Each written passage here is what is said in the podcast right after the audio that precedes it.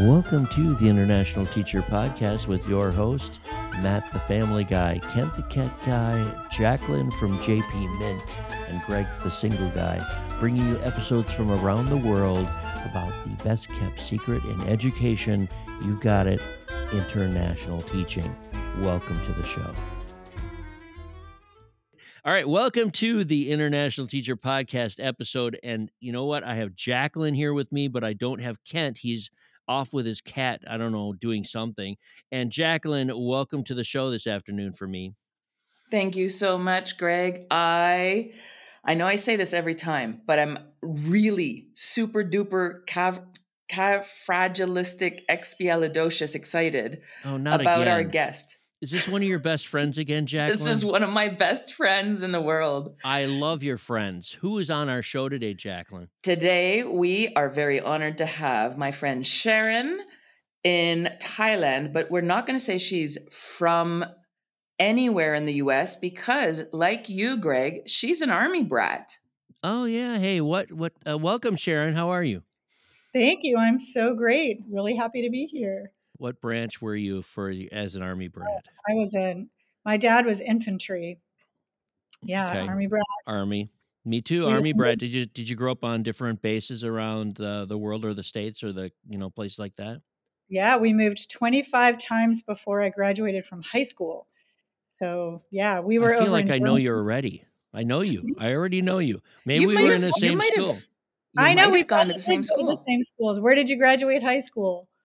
Well, my dad left the army, well, retired from the army and went into the reservists in Kansas. So we moved up to Wisconsin where family was from. And then the war hits, and my dad gets called up for Saudi, and he ends up going overseas to Saudi. And my mom's up there. And then he got called again and sent to Germany. And I was like, well, reservist, but he was trying to be like a, I think he was moving up in rank and that retirement package and all that stuff. The pension was just too good to give up. So he had stayed in it and goes, you know, goes off once a month to go, you know, train with the soldiers. And that was what we thought was going to happen. But then the war hit. I mean, we were Germany was the only time that we were overseas with the army. Other than that, it was around the states. Where were you in Germany? We were in Heidelberg and we, uh, Mannheim. yep, we yeah, were I love it. neighbors. It's Yep. awesome. Yeah. So, So. I, I really feel attached to you already, and I think it's going to be great to have you on the show to talk about all the different places you've been because I bet like Jacqueline and I have been all over the world, and you have too. I bet not just with the army, and that's what I want to talk. Can you do me a favor? Can you tell our listeners the elevator version of how you got into international and where you're at now? as you know, as a military kid, it gets in your blood. It's really, really hard to settle down anywhere. So, coincidentally, I ended up in Kansas because my dad was stationed there. And I went to college there, met my husband. And in our wedding vows, I made him promise to follow me wherever I went because I knew I couldn't stay in one place forever. Did he agree, or was it somebody else that agreed? He was like, sure, whatever. But he didn't believe anything would ever really come of it. So I became a journalist and I worked as a journalist for 12 years in Kansas. And then my parents were actually in Saudi Arabia. And my two little sisters, who are much younger than me, went to boarding school in Switzerland at, um, are we allowed to say school names? Not sure. Sure, if you want to. Yeah, we, I do it all the time. Okay, so my little sisters were at Leysin American School, and I didn't really know anything about international schools because I grew up as a military kid in the DOD system. So I went to DoD schools. which is So- the Department of Defense schools, right? And you're on American bases around the world. They have our own schools, just taught like with regular teachers that get a salary, like taxed and everything within DODS, right? Right. And all the kids, pretty much all the kids are children of American servicemen. That don't want to be there usually. You're just like you're there and you don't want to be. So you Right, make a little like America school. around you, right? Okay, go ahead. Exactly. Sorry. Exactly. Yeah. So anyway, so I was working as a journalist and my sisters were going to school in Switzerland and when it came time for their graduation, we went over there and I met all these international teachers at their school and I was like, "Hello, how do I not know about this?" And I said, as soon as I got home, I said to my husband, I'm going back to school. I'm becoming a teacher and we're going overseas. And he was like, oh, man. So, and he was already a teacher. So I did, went back to school, became a teacher. And the rest is history. So then we went to Istanbul, Turkey, which is where I met JP here. And then we went, we did four years there. Then we did four years in Shanghai, China. And then. Wait, which school in Shanghai, China? Thank you very Shanghai much. American School. Yeah. Shanghai American. Yes. Hold on. I have to look at my list so I don't mess it up. Okay. These are good Then schools. we- You wrote it down. Okay, go ahead. Well, I, I didn't, you know, you get flustered when you're with these celebrities. So, you know.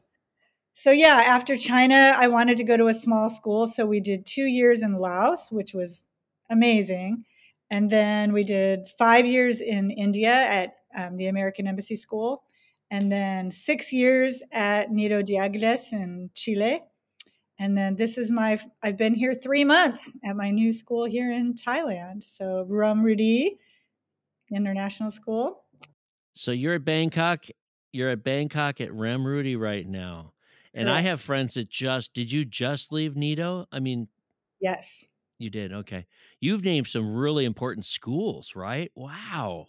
I know we were so lucky. I I have a superpower where I can pretty much manifest whatever I want in the world and I manifested all of those jobs. I was like, I want to work at Vientiane International School. Boom. I want to work at American Embassy School. Boom. It just happened. So Would you do me a favor? Would you manifest me a beer right now? I actually have some No. in my coffee cup. That's you. That's not me. I'm yeah. Anyway, so after Chile, I took a year off before coming to Thailand. So I took a gap year and worked with horses. So random. and the word for that is equine, Equine studies, study. right? Yes. Yes. I love that word equine. Yes. It's a QU word. Do you guys know about the QU wedding? The elementary book called the QU Yes. wedding. The, I was at a school in, in Venezuela. I was at a school and we used to have a wedding with the kindergarten with the preschoolers, and they would dress them up and celebrate Q and U. And our superintendent would stand up there and do the speech for the whole audience, all the parents and all the kids dressed up, and and he's like the quintessential list of Q words. Please remain quiet and quickly find your seats, etc. You know, just every QU Aw, word. That's but you've been around the block. I know, isn't that awesome? So what do you teach then? Have you taught a, a broad spectrum and your husband's a teacher, so you're a teaching couple, right? Well, Mhm. it's complicated. Of so course. Yes. My husband is a teacher, and we were a teaching couple all the way until now. So when I took my year off last year, he was also going to take a year off and pursue one of his passions, which is another word maybe you don't know, lutherie, which is the building of guitars. I was going to say violins. well, it's stringed instruments. Yes. Okay. I have a question. right. I have a question. Is it equine lutherie or he's doing it on the back of a horse or was it just lutherie? That would be amazing. We should invent. That invent would be Fabio. Wouldn't that be Fabio on the back of a horse with his long hair, so blowing in tuning an instrument? Anyway, last minute, instead of doing that, he got offered a job here in Bangkok at KIS. We were friends with the head of school at the time. And so he said, I think I'm going to go. And I was like, You can't go to Thailand without me. We were traveling here one time, and I said, All of my future happiness hinges on getting a job in this country. And he was like, God, no pressure. And then we just we just didn't over the years. So here I am in Florida doing the equine studies program, and Tony took off and went to Thailand.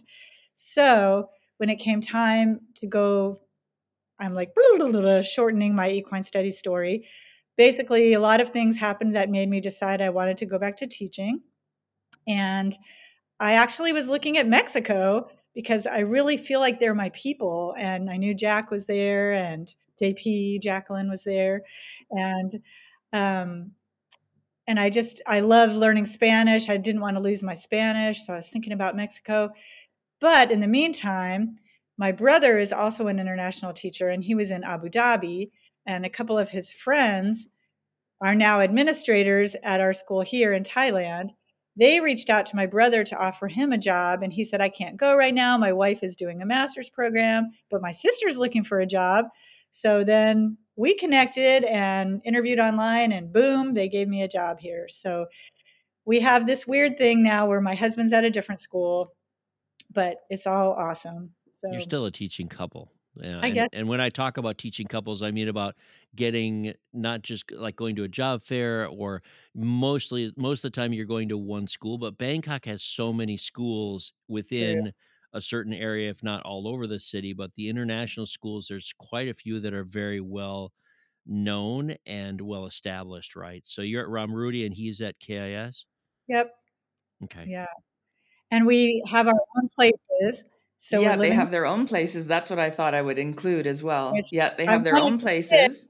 I wanted to pitch this because it's awesome, you guys. It's like really great. So I've got we, my own place too.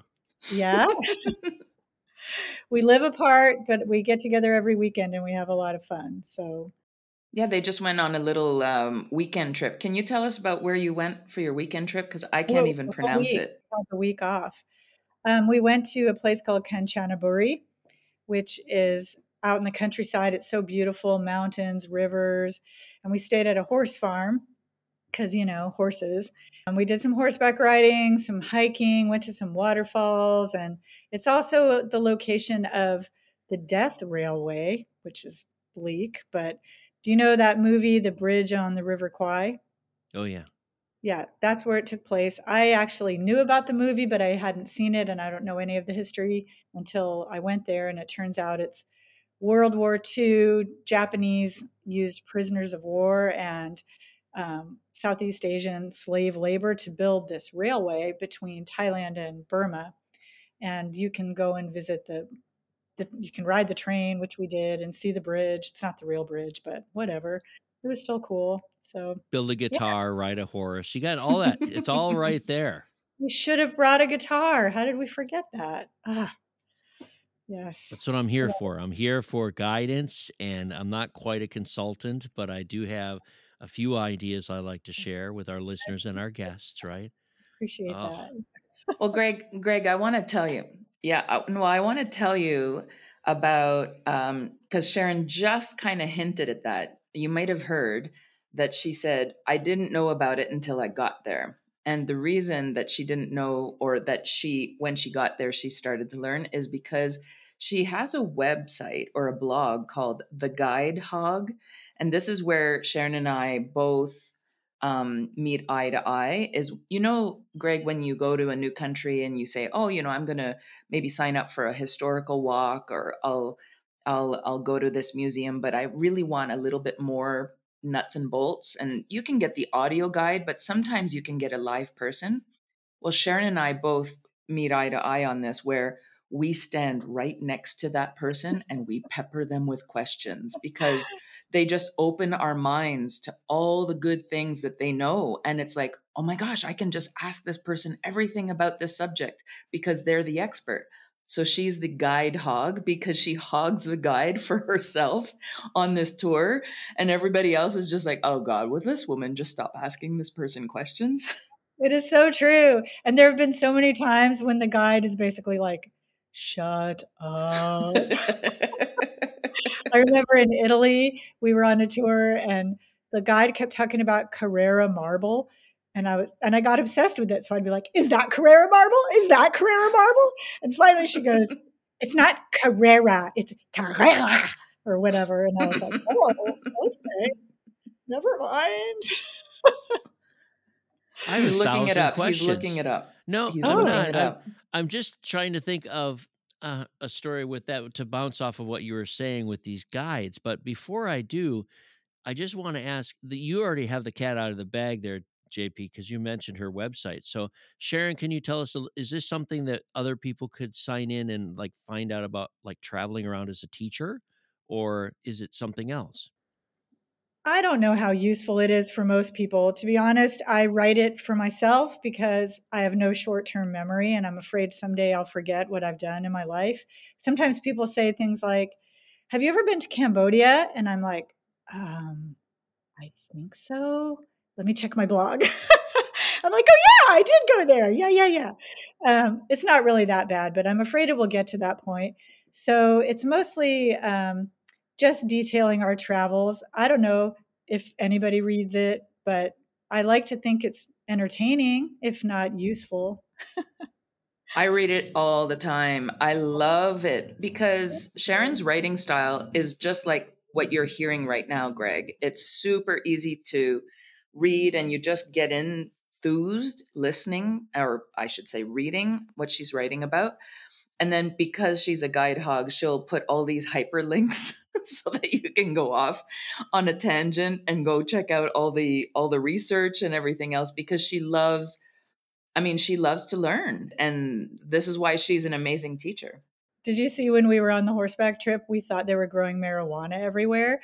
Because I don't know. I, I thought it looks like marijuana plants and they legalized it in Thailand. So I was like, dang, everybody's growing marijuana. and Tony and I kept commenting on it. We're like, man, fields and fields and fields of this stuff. And he's like, well, you can buy it on every corner in Bangkok. They got to grow it somewhere.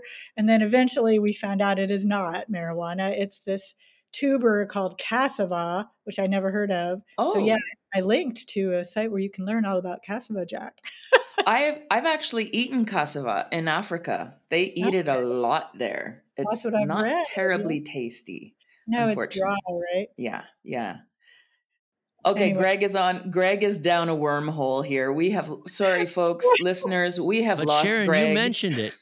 No, you didn't. You mentioned it, Sharon, that you have a website and you keep track of your life. It's sort of like a diary. And yeah. I did the same thing. Mine's called saintsomewhere.online. And oh, we'll cool. put both of our websites out there for our listeners because if you haven't traveled overseas as a teacher, travel is amazing. And I do a newsletter every month to let my mom and dad know that I'm still alive and I'm not locked up somewhere. And we play basketball or baseball or I go travel around. And the point I was going to make is I was in um I can't I'm I'm drawing a blank on this country because you're like, uh, anybody been to this place? Next to Italy, right? If you go to the east of Italy, they share a border with Croatia. Oh, Croatia. Good. And not Croatia, it's um it's above Croatia. It's Ljubljana is in there and it's where they have the the horses. This is goes in with your horse story, right? Your equine oh, history all of the beautiful Ljubljana horses are bred there in Ljubljana, and I can't remember the name of the country. Serbia, because right, nope, it goes up and it has a border with Italy right there. Anyway, I went there, and one of the greatest thing was you would love this because they probably would have loved to have you on the tour. We went on a food tour in Ljubljana, or uh, right above Ljubljana, and it was like this twenty something that was sort of you know in between school and she was from the city and she took us around to like six or seven different restaurants. Oh. And they all knew we were coming because it was part of their guide. And you couldn't sit there and ask all these questions all the time because at some point you're sitting down in the restaurant eating and drinking. And it was all inclusive and it was a great tour. I loved it. So anyway, that was my re- relative connection to what you were saying about guided tours and Tour Hog. I think that's great that you do that. And you have a website that explains all these great things and as well as I do. So yeah. I do newsletters and put them on my website so that my mom and dad know that I'm okay and share them and I don't have to email everybody because if you really care, you can go to the website and look at it. I have nothing to hide. Exactly. So, yeah, oh, that's cool. what I did. Slovenia. Sorry. Thank oh, you. Serbia. God, Serbia is way, way east of Croatia. Yeah. Oh, Slovenia. If you go to the top in the northern part of Slovenia, where it's right next to, like above Ljubljana, there's the border oh. of Italy, and that's where the Italians go to hang out because it's cheaper than even Italy. And what happens is you just hear Italian right around that border. It's just all Italian instead of just Slovenian and it's amazing food and it's right on the water. So yeah, it's a great place to go. Oh, sounds dreamy. Yes. Well, interestingly yeah. enough, just to bring this into recruiting, my little wheelhouse, um, those Eastern European countries, a lot of them still offer housing packages. They still offer like the dream benefit package. And the bonus is that you're in Europe and it's usually less expensive, as Greg has pointed out. Mm-hmm. So those are very lucrative packages and people are just you know clamoring to get into those oh. like poland the czech republic the and these are really great schools oh he's found your page there's the horse Sweet. I'll share it with you later. You're right. I, I don't mean to take away because we're in the middle of a conversation, but I just wanted to share. I'll share that website with you, Sharon, and we'll share later. But we'll put them in the show notes too if people even care. I don't know, but I would love to read your website and see what you've done. Jacqueline, I uh, JP, I love the fact you brought up the fact that living in the former Eastern Bloc countries, especially of centralized Europe, there are great packages. I was looking at uh, a couple schools there when I was recruiting this last year just to see what I was worth because I've been here for six or six years or so. I thought I would take a moment to go to a job fair, which is my wheelhouse and yours and yours, Sharon, probably. And I still don't get jobs of word of mouth. I go to job fairs still. And Okay. a lot of the schools go to these job fairs and you get to find out these little places that you would never think of going to. Kazakhstan.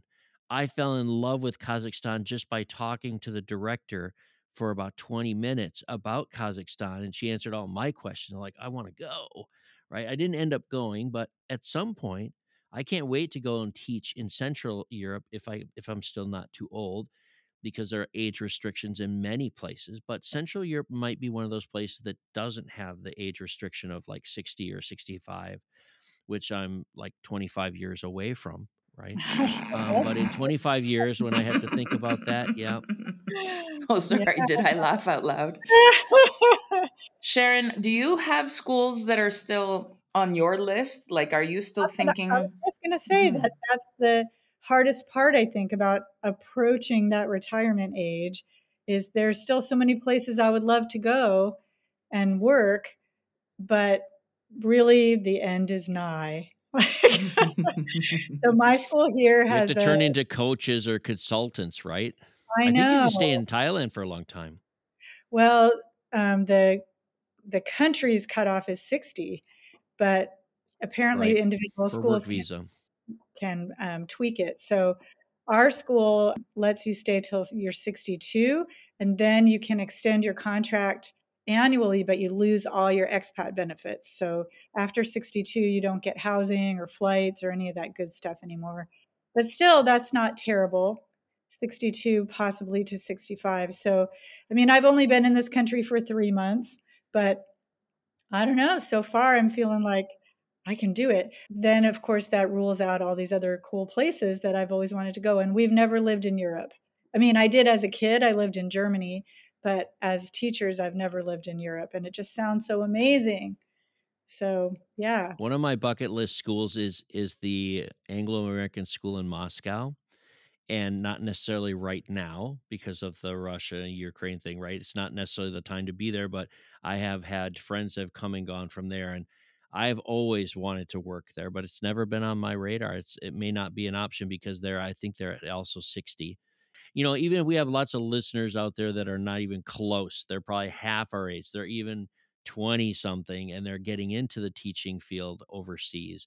But it's great that we have this conversation and we might have to designate a whole episode just on that topic so that the, that we're not flying all over the place, right? Because the three of us if we're getting closer like we're in our, you know, mid 40s right now and we're getting close and talking about yeah, I know we're in our 50s. I don't know. Sharon, how I don't know proud. if you are, I'm but I am. I 51. know. I'm Mhm. Yeah. 56. Yeah. But you know what? I'm curious about you guys. I have strong opinions about this. Do you have advice you would give to young people who are just starting? So, so when they reach our age, they're not like, dang it, I wish I had done whatever. Oh, well, let's start with you then. I bet you have some strong feelings. You are you're going to wait for us or do you want to just start Oh, with you? well, I feel really lucky that I started where I did, which was Turkey, because I feel like that is a young people school. We did have people who who stayed forever. Jacqueline, do you know if they still let you do that? I think so because you know the person that so it wasn't replaced me because I was a French teacher uh, and I went to the Middle East. I went to TAISM in, in Oman, but they hired the Spanish teacher from TAISM to come to Oh. coach. Well, actually, I hired her because I was the head, I was the head of department. So I was like, "Hey, if we actually swap countries, we can swap stuff." So we swapped wine glasses, lamps, like all the stuff that you don't have to really, you know, be attached to. Um, she's still, I think she's still there, and that was 2017. Oh, So yeah. I'm confused. So Mhm. what's the question? Like you Okay, wish so my point was known about that early No, okay. okay. Sorry, I di- I digressed because at the time um, there were people at our school in Turkey. excuse me, you're spreading it to me, Jack. Um, there were people at our school in Turkey who were like past retirement age, so I wouldn't recommend that. But I, if I were going to give advice to a young person getting started in international teaching, I would say hit Istanbul, then go to South America and do the South America gig, then go to Asia and make a whole bunch of money, or the Middle East, make a whole bunch of money, and then take your 40s on and go to Europe. mm-hmm. So, I mean, we unfortunately we went from these top tier high earning schools and we've just been going down down ever since like not i'm not well i was gonna say though the south america at an early age is really tough because that's when you actually want a little bit of money to be able to travel and things but but mm, south thinking, america doesn't offer a lot of great money no i mean i guess my point is when you're young you can backpack and you can mm. you know south mm. america is such a great place for that kind of travel and when we were there, I was like, oh, hell no, I don't backpack. I'm like, where are the fancy schmancy posh hotels? so, so are you partly saying like when you're younger, you want to be active and do things and not necessarily go for that nest egg? But I think, and Jacqueline will back me up on this, is that like Andrew Hallam will tell any teacher the first time you go overseas, right when you start overseas, even if you're making if you if you go to Honduras like I did, I went hundred years ago, but if you're making less than twenty thousand dollars in a country, which a lot of international schools in certain parts of the world, you make maybe 20 mm-hmm. and you can live really well and travel really well on that that salary.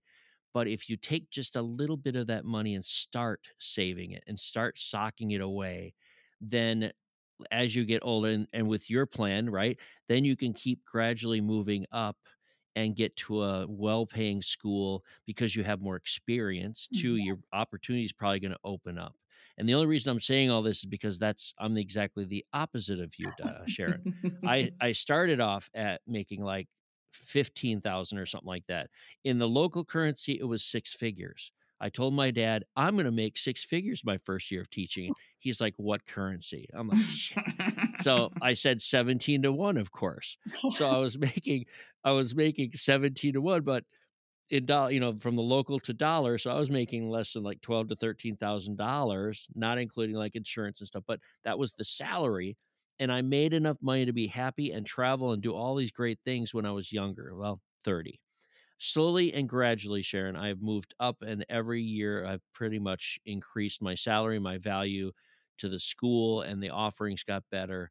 And you can get to these great, well paying schools that way. So I, I see what you mean. If you make a lot of money in the beginning of your journey and you stay overseas as a career like the three of us have, with maybe a break back in the States for a gap year or two or three or four, then you know that's a great plan and it works but it just depends on the individual right that's true that's true that's great advice i'm also not a good person to advise anybody about the financial side of this gig because i know you've been extremely responsible jacqueline but we have not I disagree. I completely disagree. You you were inspiring me to you inspired me to buy land in my country. Americans and Canadians are quite different in more ways than one. We speak English, you speak Canadian. one of the things is to keep our non residency. So I haven't filed a tax return in uh, uh, uh, years. So to keep our non residency, we cannot have a lot of residential ties to Canada, and one of those would be a house. Mm-hmm. So when I went overseas, I sold my little house. I had a house sold it um, within a year of being overseas because I realized I wasn't going to be coming back. But I can buy land. And the reason I was inspired to buy land was because I was watching Sharon and Tony buying these beautiful properties, renting them out, or, you know, getting um, tenants and then just, yeah, a, kind of a, accumulating their wealth through real estate. That's such a nice little dream that you just painted what actually happened. the real no, story. for the real story. yes. No, it's true. We did have, um, if you're talking about our lake house, That was a Mhm. lovely property, and we had a lot of fun there. It was a, In a house Michigan. on a small lake in Michigan. We had it for 10 years. We did not rent it out. We used it for one month every year. Well, So no, you was had a basement. You rented out the basement. Oh, no, you know what? We had a guy, like a caretaker guy, and he stayed there for free in exchange for taking care of the house. So, So that was all before Airbnb stuff, right?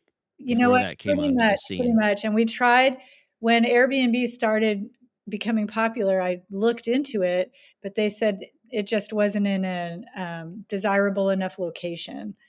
It was too it. far away from the college towns and the cool cities and everything. So, I'll go stay there. I don't have a place to stay in the States except for my family and oh. friends and crash on their couch. So I'll just go stay there next summer. What's the address? Well, we don't have it anymore, but you know what? We do have Greg, and I know that you have family in Florida. We now do have an Airbnb in Florida in the happening town of the villages where you can go dancing every night with the 55 plus crowd. That sounds like heaven for Greg. Look at him. Look at his face. No. No, I don't want to be at the 55 over crowd. I want to be with like the 30 year olds and hang out and drink. You should see Oh my God. pretty. It is no joke. Yeah. I I've seen photos. you. I love. Florida. All right, let's take a moment for a little commercial about how to get in touch with us. You can, of course, find all four of us at the itpexpat.com. That's www.itpexpat.com. Or you could also find us at email at internationalteacherpodcast at gmail.com. We look forward to hearing from you. Or if you're into Facebook, we have a new Facebook group at www.facebook.com slash groups slash itpexpat where you can find all kinds of inside information about ITP Expat. You can also find us on Instagram at ITPXPats. That's with an S. ITPXPats is our handle. All right, and thank you, listeners. We have over a hundred countries represented by our listeners, and though we're not monetized, we are here for you, and we would like to thank all of you for listening. So let's get back to the show. Well, let's circle around. Your question for us, Sharon, was to give some advice to, and that was actually our question to guests. So you, you totally threw me for a loop there, but I love it. And I have strong feelings. Jacqueline, JP, why don't you go first? What do you think new teachers should, right off the bat, if they're thinking about overseas? What's one good piece of advice you could give them? Okay, well, because my wheelhouse is your CV, um, I'm going to say please don't jump around. Don't do two years, two years, two years, two years, two years, two years, two years, two years. It's going to look terrible on your CV. Mm. Uh, You don't necessarily need to stay the seven or the eight years that I did. For example, I stayed eight years at Koç and then I stayed seven years at TAISM. So two schools in 15 years, that's not terribly realistic either.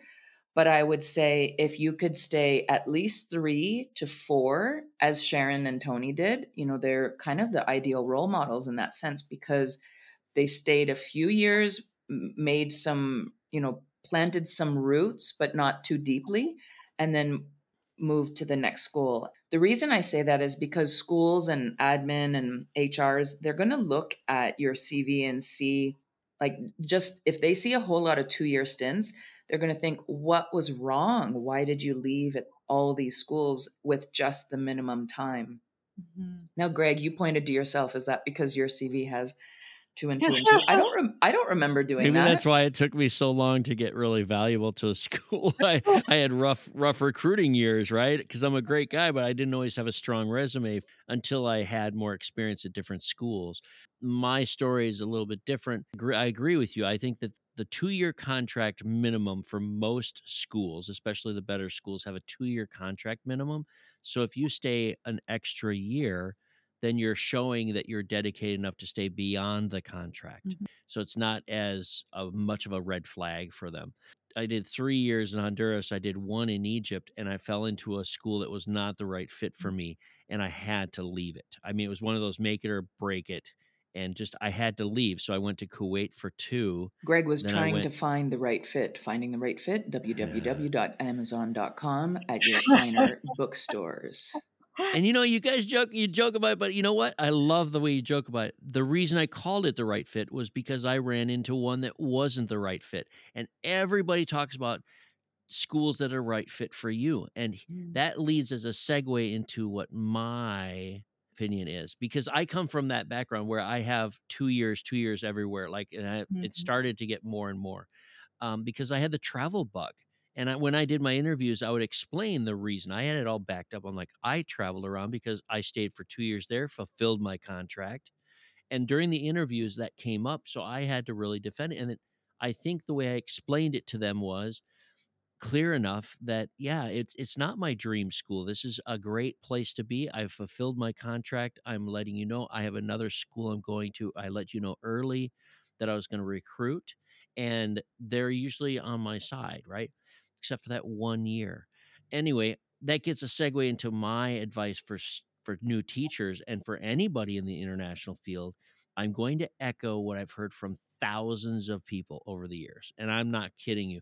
Most and you guys can chime in on this but you'll probably agree without any hesitation. When you look at schools don't think you're just going to go on some european vacation i want you to look at those schools that you never even knew were on the map Mhm. if you don't know where Guam is, if you don't know where the little island of Fiji is, there are little schools in every country around the globe. Mhm. And there's some excellent schools in places that you've never heard of before. Mhm. So give them a try. Go to a, a recruiting fair, get to know a teacher that's been there and talk about it. But don't close the door and just go for those top tier schools. I call them Mhm. top tier, but the well acknowledged schools. Mhm. Mhm. The number of times I've heard people say, Oh, I just want to go to the American school in Paris. Mhm. And I'm like, But there's so much more out there. Yeah.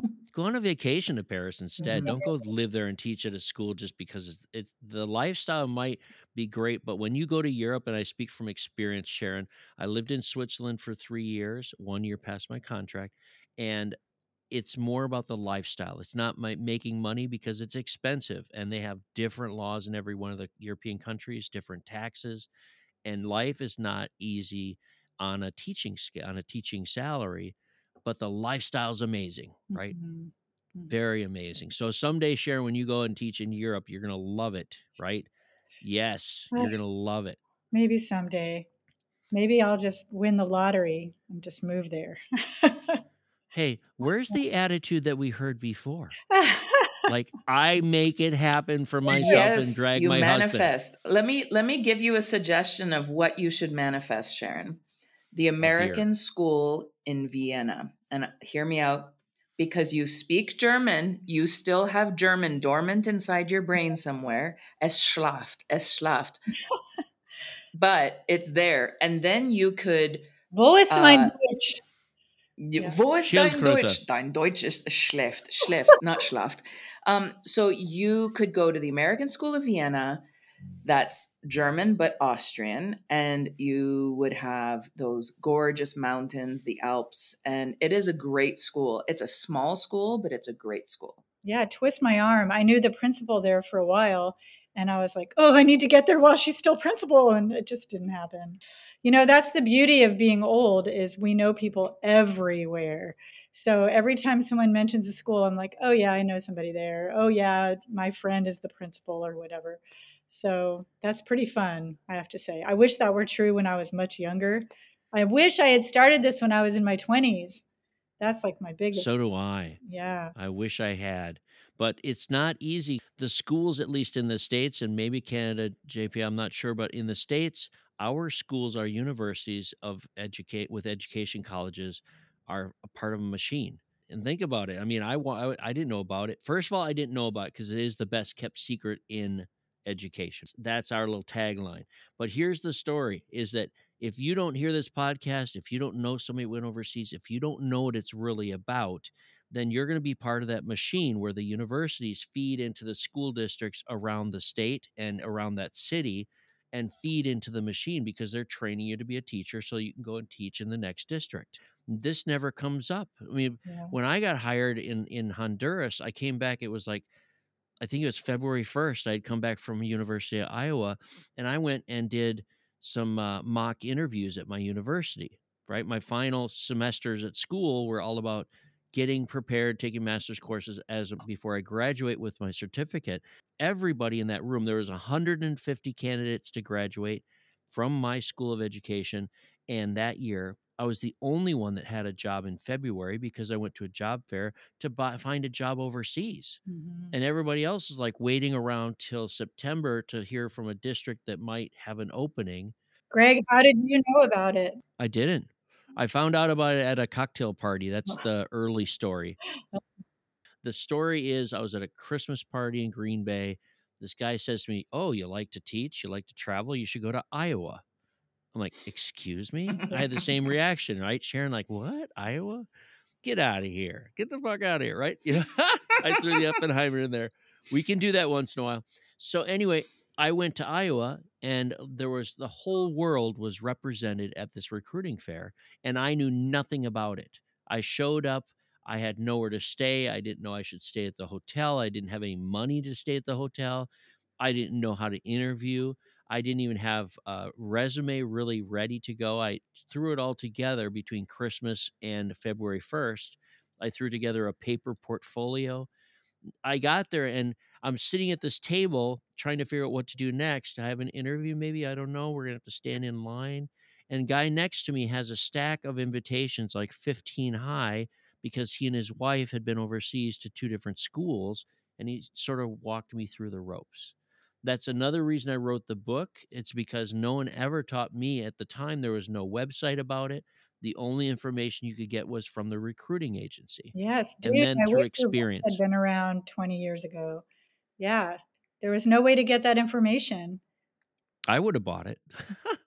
Finding the right fit, No, there we go www.amazon.com. again. Sharon, can you tell us how many job fairs have you been to? Because I bet you actually, Oh, before you tell us, Greg, can you guess how many Sharon and Tony have been to? You're so funny. First, tell me again, Sharon, how many schools have you been to? I'm at my sixth school.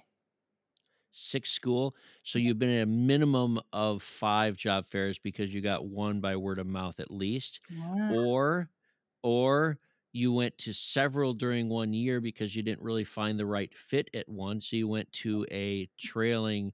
I'm going to say, I think that's a possibility. I'm going to say seven. Oh, wow. You were e- underestimating my manifestation powers.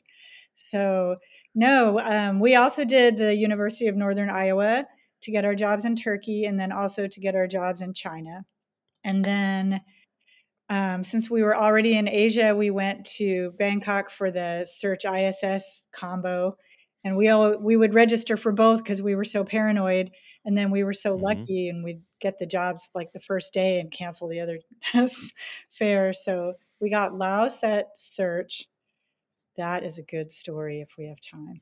And Oh, then please tell. um, we got we Finish went to ISS for India, and then Chile was totally word of mouth. So we were in India, and a friend of mine got a job there, and he came running to my classroom, and he said, "They have an EAL position." I was like, "I'm not even recruiting," and he was like, "Come on, come on, you should apply." And I was like, "Okay."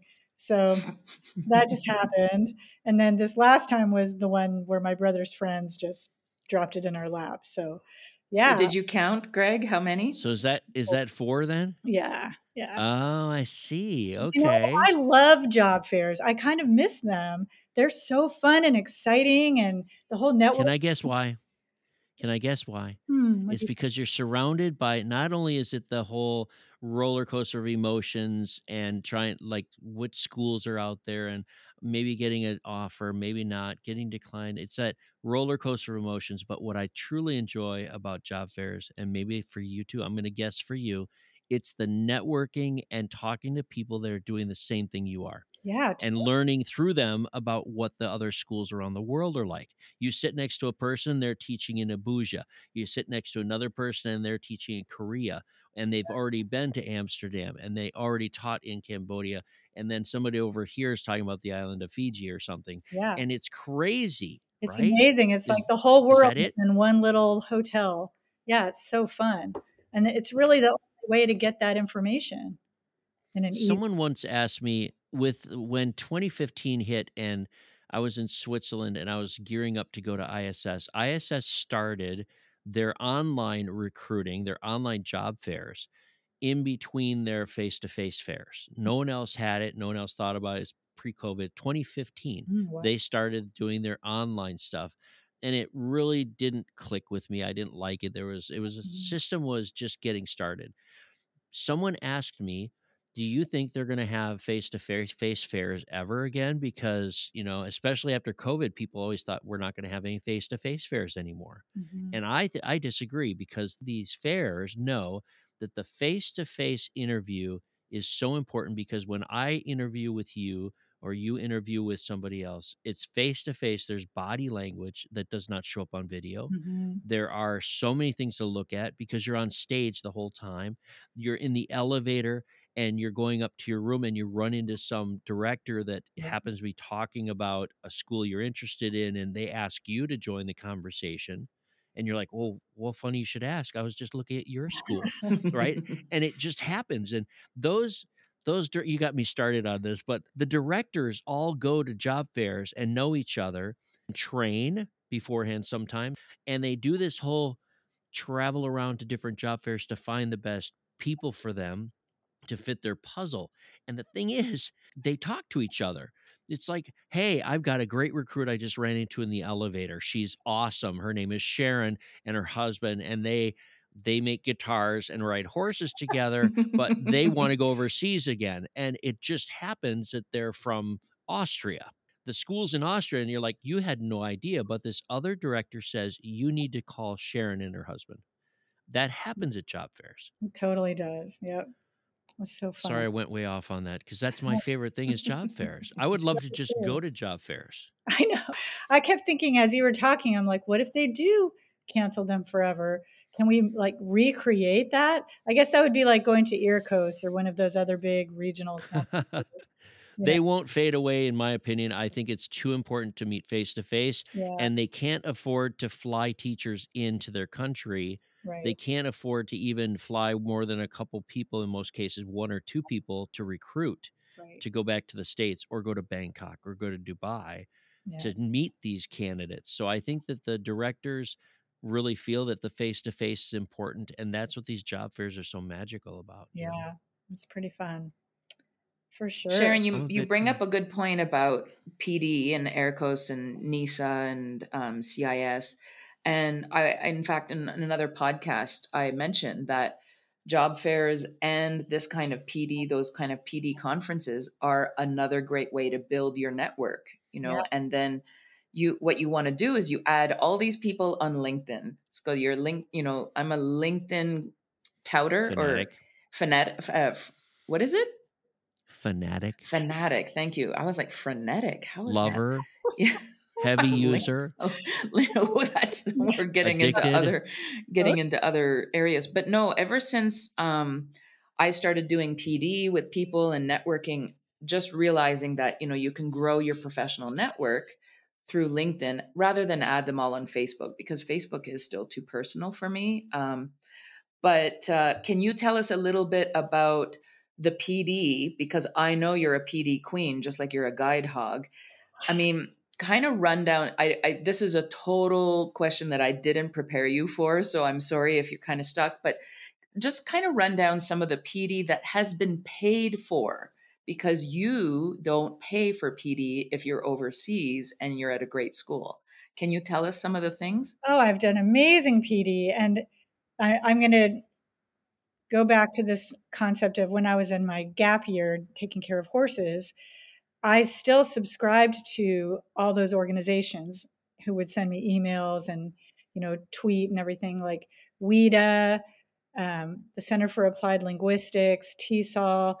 And even though I had shunned teaching and I was pretty sure I was going to become an, an exercise physiologist for horses, I I would go down this rabbit hole. I'd get the emails and I would start reading it and be like, "Oh, this is a cool new thing. I want to learn about this." I even took a WIDA workshop when I wasn't teaching, and I was like, "Why are you doing that? You're not." It was free, but still, no. Over the years, um, I think those regional conferences are awesome. I presented at the one in Chile when we hosted it. Now I just blanked on what that conference is, AMISA or something like that. What is it? South America. Anyway, AASSA, thank you. Yes. And the oh Association of South Association South of American South schools. American Schools and Mhm. Associations, something yeah. like. Yeah. AASSA Awesome. does all kinds of really great um, PD, and a lot of it's free. They do all these online workshops. Um, that was awesome when we were in Chile, especially during COVID. I did so much PD with them. Um, schools have paid for me to go to, um, I went to Taipei to do training with WIDA. I went to a WIDA symposium, which was spectacular, so amazing. I learned so much. Um, I went to Washington. Can you tell me what WIDA is? Oh, you tell me what WIDA WIDA is? used to stand for something, but now it's just WIDA.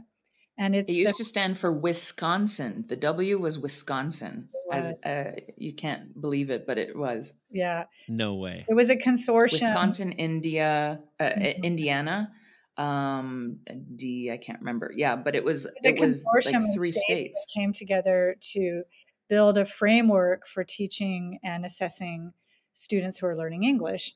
So, uh, So they would do they would do these PDs at a at an international school in another country that they had ta- they had like links with, and they would offer PDs, and then the other international schools in the region would send their their teachers and their staff to either present or listen or learn. right. They would pay to go to this regional, uh, international part of WIDA, right? Exactly. Is Yeah. is how- what it is? Because in the states, they usually like in Wisconsin, when I was pre-teaching years, they had a different conference every week that you could go to with different districts. Anywhere in the state, every weekend was something reading or Wow. language acquisition or something. I remember I missed it until I went overseas because then overseas it was only once or twice a year with the big ones like the the regional conferences but you present at them and your school's been paying for some of these too right Yeah, what you're saying like the WIDA In fact, conference I you went just to started, yeah, I just started this at this school. I've been there three months. But before I started, I wrote them and said, hey, there's this WIDA workshop I want to do. it costs $350. Will you pay for it now, even though I haven't started yet? And they were like, sure. they said, just don't, wow they said, just don't submit the reimbursement until after you actually start your job here. so Was that in the summer, Sharon? yeah, yeah, Yeah, so oftentimes too that that uh, Sharon brings up a good point is that because I when I was hired at TAISM in uh, the Middle East, I didn't have um, AP experience or training, and I was going to be an AP French teacher. So that summer, before I even moved to the school, they sent me to an AP con um, AP workshop. They asked me like, "Where are you this summer? Where would you like to go?" and so I was in Canada. I picked Vermont and I went to, um, it was about four or five days in my summer. And it was nice, you know, a nice little Mhm. drive down to Vermont from Ottawa was okay. And they they picked up the whole package. This yeah, the the um, well, the transportation was my car, my rental. So they paid part of my rental. They paid the accommodation, the course. Then I got all this training before I even got to the school. And that was an indication of how great that school was because they wanted to front load my arrival and make sure I was, you know, hitting the ground running so that I could teach this course. I think that's a really good point that when you are recruiting and looking at schools, the PD package is pretty important. So this school actually gives us a stipend every month for PD, and it's pretty significant. It adds up. Every month? Yeah. Yeah. I've never heard. time. my heard of school has nothing right now my school has nothing i'm not joking Oh, we used to go to NESA but we don't anymore post covid they have not reinstated a whole lot of pd for us and uh, it's just a something that goes on. Every school is different and i guess that's my point because uh, sharon if you've been to some some great schools you have mentioned and a lot of those are very long-standing accredited schools that have great packages and to ask about the pd but in my experience if i've gone to a fair like i went to AASSA i went down all the way down to argentina buenos aires and did a presentation at mine so the association gave me a break on the entire package so i didn't have to pay the total fee right. actually the school didn't have to pay the total fee i was also representing my international school down in Argentina. I was representing my school in Venezuela. For them, it's good PR that they send a teacher that may or may not know what he's talking about and, and do a presentation for other people, right? Yeah, I know. It's so fun. It's such a fun way to meet people, learn about other schools, and learn stuff to help you become a better teacher. And yeah, it's great. I remember being at one conference and I met this guy who was the head of school at the Canadian school in Japan. I, I don't know what it's called. Kobe, the school in Kobe. And I just got it in my head. I was like, I'm going to get offered a job from that man before the end of this conference. this became like my goal, you know? And by the time it was done, he said, Sharon, all I have is um, early years. Do you think you could teach early years? And I'm like, score. I was like, no way, I'm not going to teach early years, but I succeeded in getting a job offer. And that was all I really wanted to prove. So, yeah. That was pretty awesome. But you can file that away for later because that's part of the networking is you made sure that this guy knows who you are. Exactly. Or this woman this this director knew who you were yeah. and they're going to remember you down the line because the longer you're in this and and JP said this many times the longer you're overseas in your career the more people you know and the more the directors hear your name so when recruiting time comes up you're on their list because you know darn well they have a bucket list of people that they want to teach in their team at the right time when it happens. And sometimes it's just the timing. Yeah. So that person that you met and you got the offer from, they're still going to know who you are. So when you're looking yep. around and you say, "Hey, oh look, he's in Austria now. I'm going to tag him and see what happens." And you're going to go to Austria and work for this guy that you met at a conference in South America. I love right? how we keep coming back to ago. Austria. It feels like it's my destiny now. So. I've been building that theme and I've been building that theme into this whole thing. You know, we keep talking about other things like equine, you know, stuff and and guitars. So I can just imagine you working in Austria with yeah, horses and your there. husband can build guitars. Perfect. So Sharon, we're we're at the point in our interview where we want to know in all these travels in all these countries do you have a police story for us? Oh, you know what? I only have one run in with the law, and it was just a traffic cop. But I think it's a kind of funny story. Okay. Tell it. Uh, do you remember it, Jacqueline? It was from Turkey. Oh my God, it's my favorite story ever. I tell this story. No way. No, I tell this it's, story. It's, she's our guest. No, no, I know. But I mean to say, I tell this story to everybody oh, I talk to. it up too much. It's not that good. Okay. No, no, it's awesome. Okay. So a friend of ours had had surgery on her toe, and I was driving her home from the hospital, and we were just chatting, chatting. This is in Istanbul, and we were chatting, and I missed my exit. So I was like, dang it. So we had to exit at the next town, which was called Ahududulu, which is an awesome name, and it means with raspberries. So I always loved driving by Ahududulu, and every time I would go Ahududulu when I drove by, um, we had to exit at Ahududulu, and it turned out it had like this super long concrete barrier so you couldn't turn around and get back on the highway. So we're driving, driving, driving. And then I see a few cars ahead of us are making a U turn. So I made a U turn. Turns out this traffic cop had pulled everybody over because it was an illegal U turn. So I'm sitting there, the cop comes over. I spoke pretty decent Turkish but I totally put on the expat, like, what? I didn't know. I, I can cry on command and I don't know what you're talking about. And I could tell he was totally ready to let me go. Like, this is too much trouble. And then this man comes walking up who he had also been pulled over. And he goes, uh, I speak English. Do you want me to translate? And I was like, no, dang it. No, I don't want you to translate. So I'm listening to him talking to the policeman, and he says to the guy, the guy says to the policeman, if you let her go, you have to let all of us go. I was like, Ugh.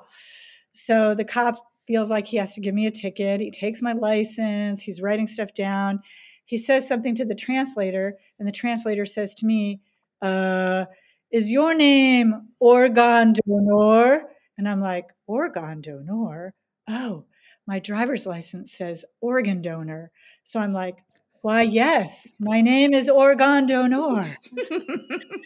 so the fee was, the fine was something like 40 bucks. I don't know. But I was happily paying the fine because now I can tell everybody that in Ahu Doodaloo, they know me as Organ Donor.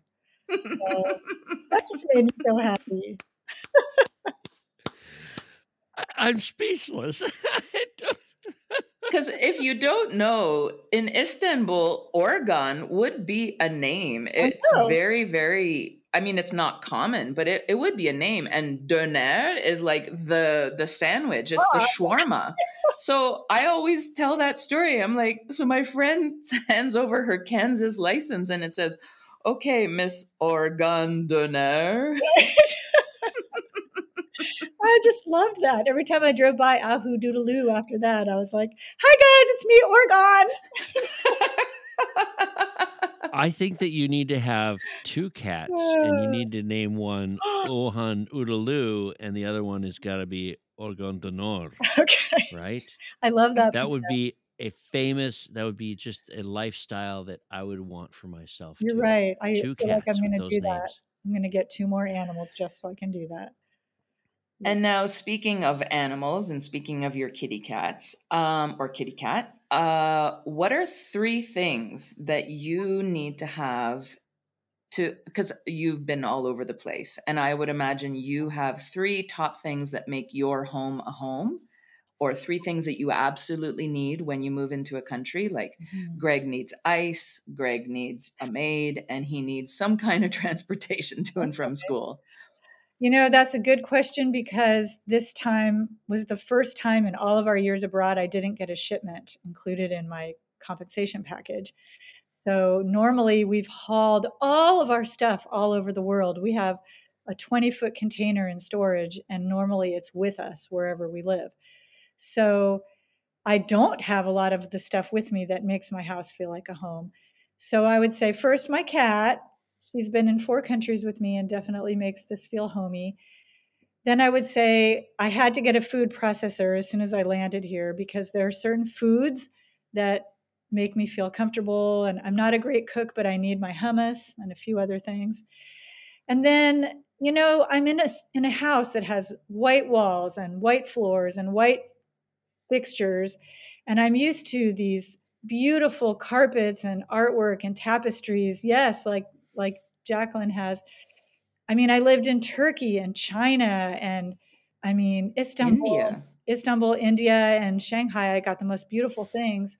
So I miss that. So here I did end up getting online. They have something similar to Amazon called Lazada. And I ordered this ridiculously bright colored carpet. And I was so excited. I, I was expecting to come home and find this big rolled up carpet at my house and it ended up coming in a little folded packet because it's like a plastic mat with a very a mouse. colorful design stamped on it. And I'm like, you know what? I don't care. Better than nothing. So make it work. that's what we have. Yeah. So I would say my cat, my food processor, and something colorful and bright and cheerful. So yeah. You've only been there for three months. When you guys arrived, you and your husband arrived with your cat. What? Well, my husband Oh, arrived they arrived separately. Mhm. When okay, so you arrived separately, went to different schools for now. It's a different part of your life. And when you arrived, did your school take care of you when you arrived? We like to talk a little bit about uh, the onboarding package, which includes the begin the very beginning when you land in country. What was it like this time? This was the best landing I've ever had in 22 years. This school took such good care of us. They, um, we have a boarding facility on campus, and we had the option to stay there. I had already picked a house, so they brought me directly to my house, and I was able to move in.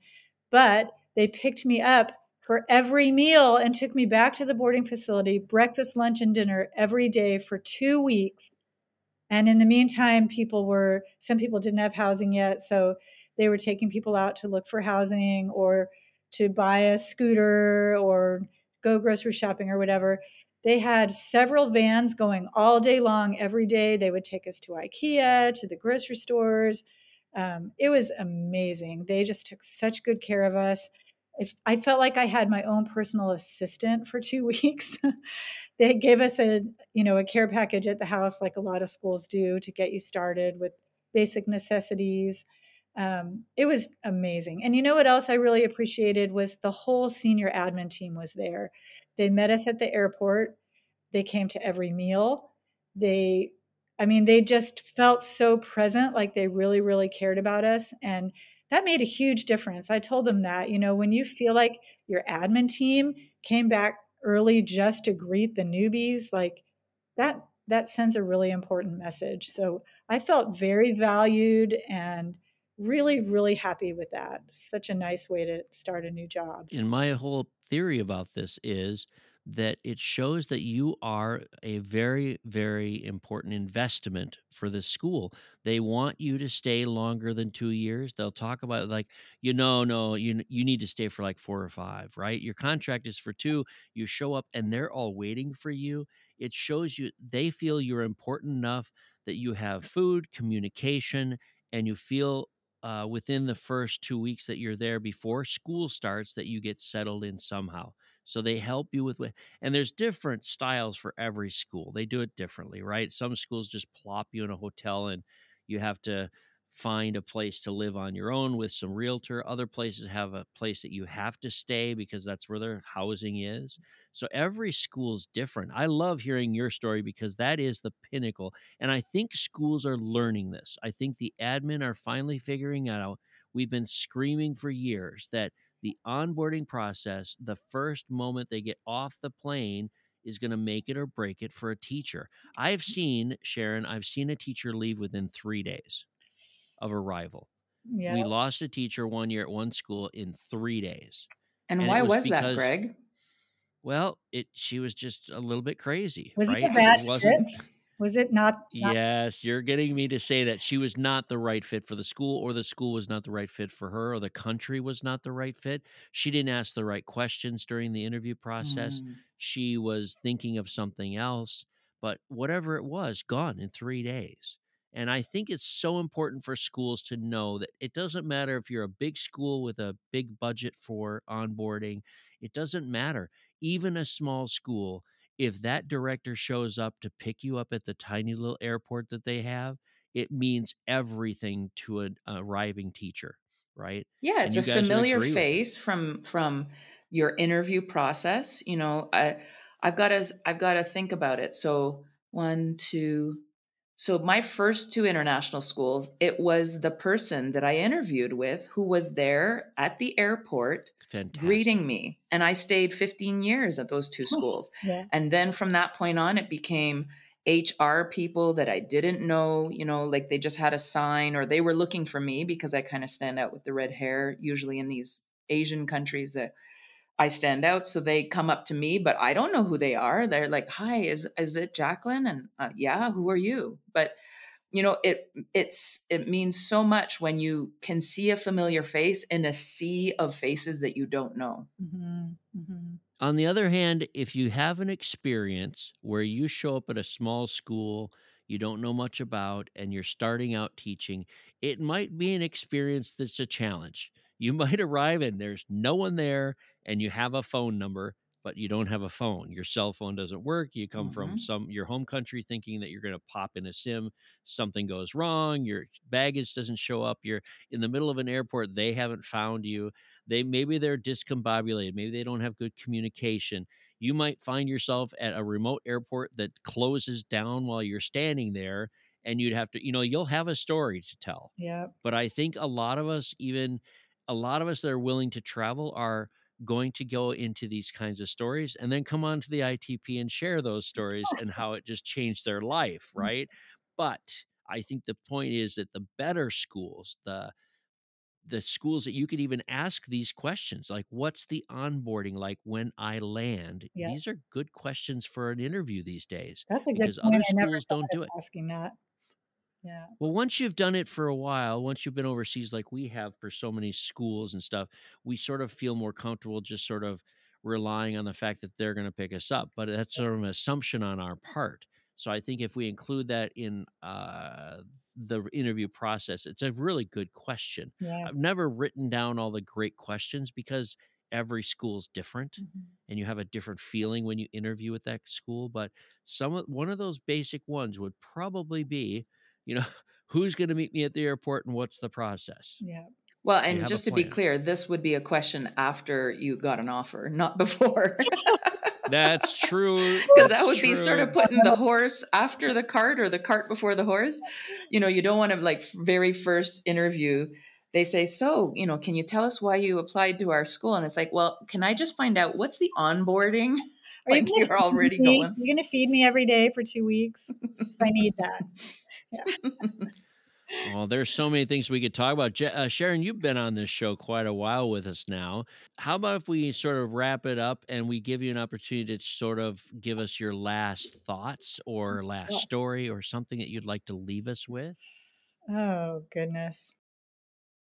or advice you could also give advice because you know our listeners our listeners are from all over let me just kind of run down some of the Oh, listeners that have reached out to me Okay. Um, at uh, at my services so they are first uh, time teachers so they're just about to graduate from university and they decided like greg i don't even want to teach in the us i want to head overseas Mhm. then there are um, people that have been teachers forever in the US or in Canada or in Australia. I've actually got quite a few of Australian clients that are teachers only in Australia, and they've decided maybe as a result of this ITP, they want to go overseas. Mhm. So we've got the whole gamut. What would be something you'd want to tell those people?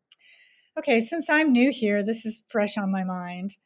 I think even though we've been doing this for 22 years and this is my sixth school, transitions are hard. Even though my landing was soft and the school took really, really good care of me, there's still a very steep learning curve. I mean, it's a new language, it's a culture I'm not familiar with.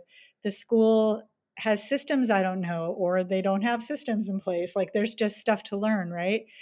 And I think that when you're new at a school, it can be very easy to get demoralized as soon as that honeymoon period wears off. And I guess the advice I would give is hang in there. From my experience, if you can make it to Christmas, and often earlier than Christmas, but if you aim for Christmas, the second semester is like a whole different world. And you're like, I'm not new anymore. I know what I'm doing. And then the next year, when you're really not a newbie and the new people come in, it's like the best feeling in the world. So I guess that's that would be my advice right now because it's fresh on my mind is to just hang in there, power through. It's going to be awesome. So Oh, those are great words of wisdom, I think, for no matter how long you've been teaching, because you've been doing it for 22 years overseas, and you know what it feels like in many situations, right? I totally agree with you. I couldn't have said it any better. awesome. Well, this has been so fun, you guys. And you know what? I didn't even get to touch base about some of the things. Like Greg, I heard you say that your nephew was in um, Hadestown, and I was like, like I'm a total theater nerd, and I about like I just got goosebumps thinking about that. That was awesome.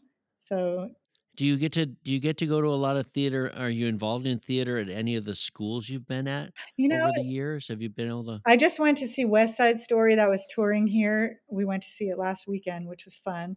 But in general, um, there hasn't been a lot of that going on at most of the places where I've lived. I mean, I go to the high school productions, and I Right, and then most of the help with schools have productions. That was my point. Yeah, I mean, most of the schools try to have some kind of a drama, theater, right, right, arts right. um, production Yeah. at least once in the year, Yep, and I usually right? get involved in that somehow. Um, but you know, it's not the same as seeing a real off-Broadway show or something. Yeah, well, just so our listeners know, yes, I have a nephew. His name is Colin and Lemoyne, and you need to look for him in the off Broadway of Hadestown. He is one of the the swing actors, which means he goes through all different parts. It's a very small Mm. cast, but he's also a stand-in for one of the leads, and you might see him as the lead. He's amazing. I saw him twice in Houston. It was amazing and I can't. I mean, not in Houston. It was in uh, Fort Worth. I thought it was in Houston, so I went to the almost went to the wrong city. but anyway, that's a great point. But I think Sharon, on behalf of JP and I, we need to get you back on the show later on after you've been in Bangkok for a Oh, while. thank you. We'll talk that. later about that. We'll share some stories. And uh, JP, you want to bring us to a close?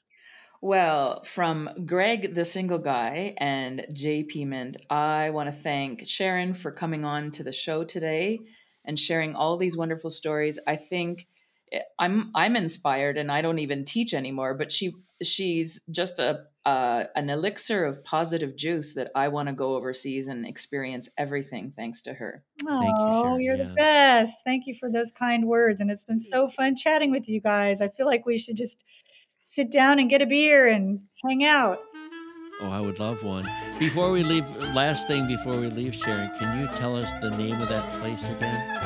The Hoopla Hoopla? Oh, ahu Are you- doodaloo. Ahu doodaloo. Ahududulu, everybody! I from think the that's gonna ITP. be that's gonna be our sign off from now on. Sharon, Ah, doodaloo. Sharon, can you stay up for just a little bit? I'm going